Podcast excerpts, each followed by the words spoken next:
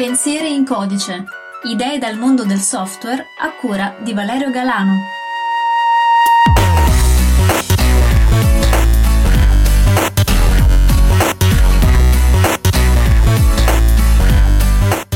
Salve a tutti e ben ritrovati per un nuovo episodio di Pensieri in codice. L'uscita ufficiale della versione numero 8 del noto linguaggio di programmazione PHP è prevista per la fine di novembre 2020. Si tratta di una release molto importante per la storia di un linguaggio che è cambiato moltissimo nel corso dei suoi 25 anni di vita. Pensieri in codice non è un podcast tecnico, quindi non intendo parlare in dettaglio delle novità o delle caratteristiche deprecate. Quello che invece vorrei fare è provare a esaminare un po' l'evoluzione di questo linguaggio che nel corso degli anni si è trovato ad essere al tempo stesso uno dei più diffusi nel campo dello sviluppo web, ma anche uno dei più anziani in circolazione in competizione quindi con eh, altri linguaggi più moderni, più agili e più liberi di evolversi nelle direzioni che community e sviluppatori sceglievano per essi. In questo episodio vedremo quindi prima un po' di storia del linguaggio e le direzioni prese negli anni e poi qualche dettaglio in più sulle ultime versioni e sulla prossima release che arriverà a fine anno. Prima di iniziare però ci tengo a precisare che quanto dirò è frutto di una mia interpretazione e di mie opinioni personali.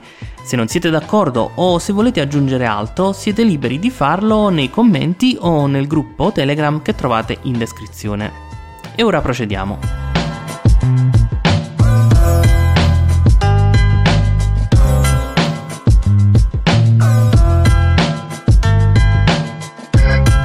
PHP nasce nel 1995 come uno strumento con un obiettivo semplice e preciso, cioè rendere dinamici i contenuti delle pagine web.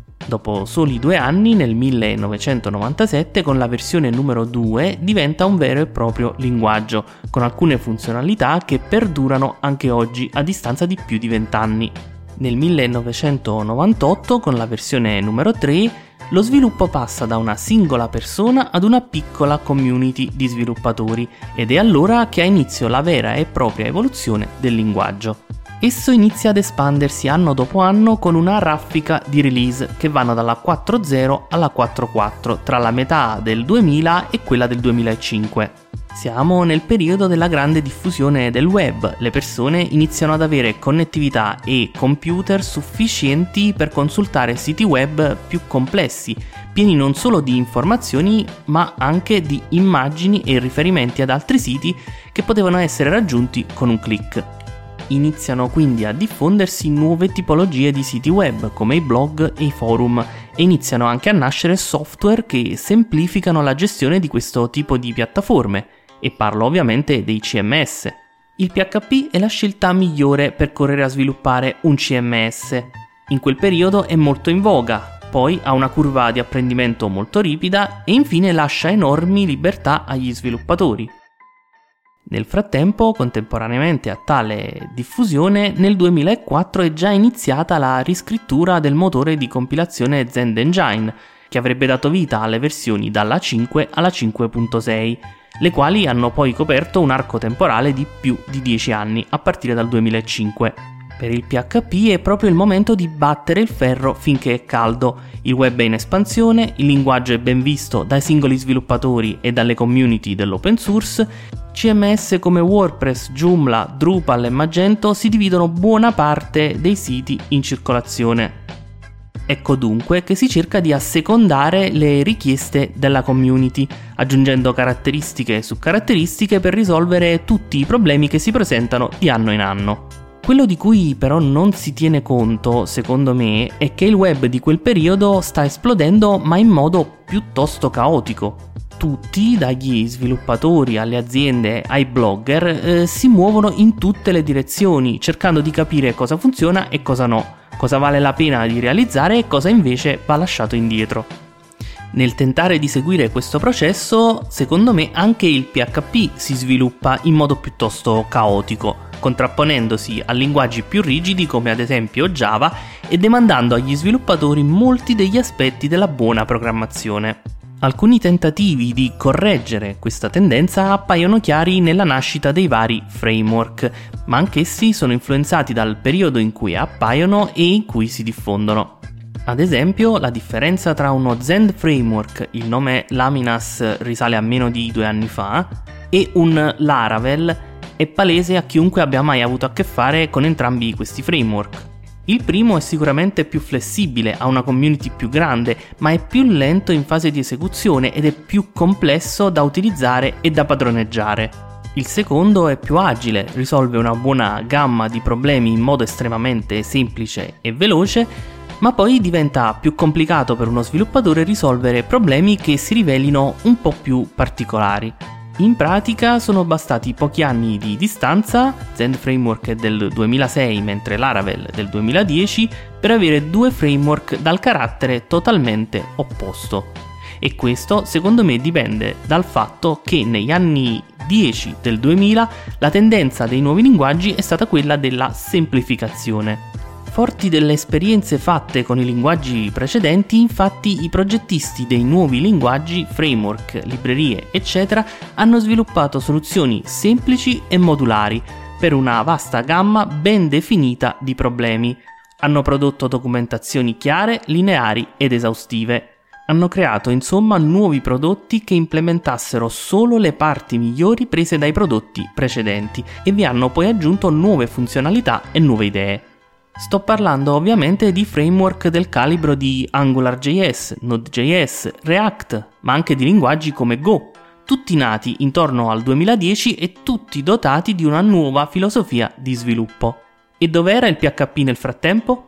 Beh, PHP continuava ad essere un pezzo importante del web grazie alle tantissime piattaforme e ai siti attivi, ma al tempo stesso doveva trovare un modo di adeguarsi alla nuova andatura di tutti i nuovi concorrenti. Ed è così che il 3 dicembre 2015 debutta la versione 7.0, che porta con sé due importanti novità. La prima è il nuovissimo motore Zend Engine 3, ideato per migliorare le performance e avviare quella rincorsa nei confronti dei concorrenti che potevano contare su punti di forza come l'elaborazione asincrona e lato server e chi al tempo come me già seguiva dei progetti o delle piattaforme in PHP con questo nuovo motore ha letteralmente visto dimezzare i tempi di esecuzione del codice. Oltre a ciò, la seconda novità, secondo me, era di tipo più concettuale. Si iniziava finalmente a eliminare componenti obsoleti e a dare la possibilità a chi avesse voluto di rendere più rigoroso il proprio codice. Personalmente una delle caratteristiche che ho più apprezzato della versione 7 è stata la possibilità di specificare nella dichiarazione di una funzione i tipi di variabile in input o in output.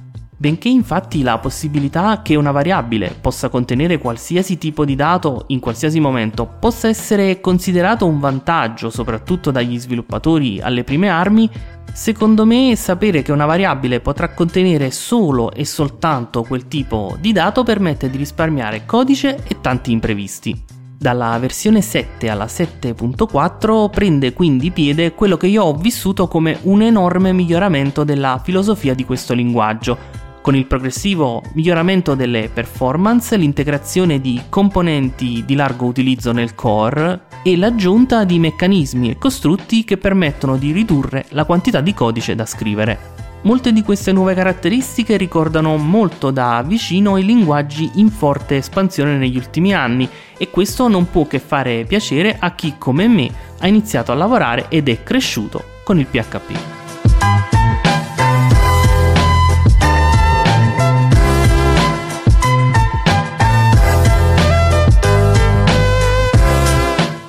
Ed ora, che succede con PHP 8?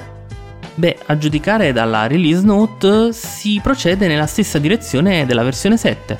Nella prossima release sono infatti presenti varie migliorie per scrivere codice più compatto, nuove funzionalità che svolgono operazioni divenute molto comuni e semplificazioni nella sintassi e nell'utilizzo dei tipi.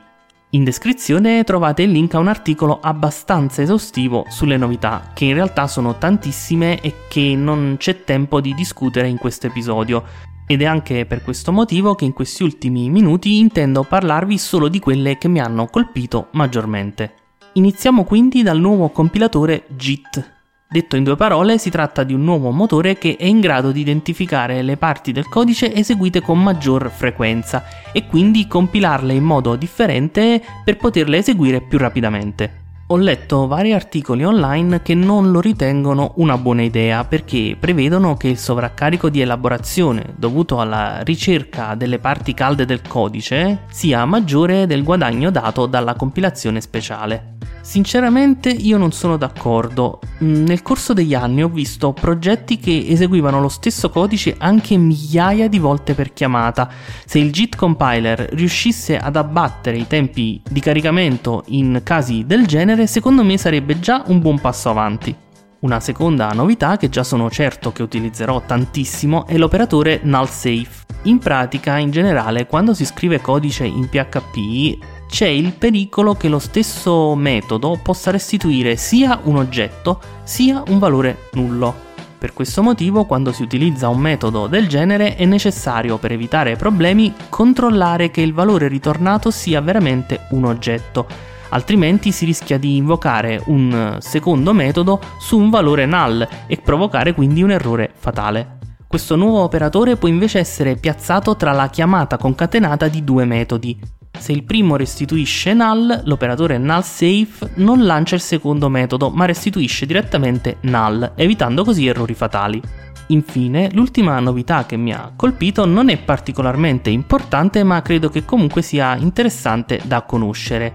In pratica, con la versione 8, finalmente gli algoritmi di ordinamento del PHP diventeranno stabili. Eh sì, perché non so se lo sapevate già, ma gli algoritmi di ordinamento del PHP sono sempre stati di tipo unstable, il che vuol dire che non è possibile garantire l'ordinamento di due elementi uguali. In pratica ciò significa ad esempio che se abbiamo una lista di oggetti che rappresentano degli utenti e vogliamo ordinarli magari per età, gli utenti con la stessa età capiteranno raggruppati insieme, ma il loro ordine sarà casuale. Con la nuova specifica del PHP 8 invece sarà preservato l'ordine di partenza. Quindi se di questi utenti con la stessa età Gino si trovava prima di Pino nella lista iniziale, allora lo sarà anche nella lista ordinata.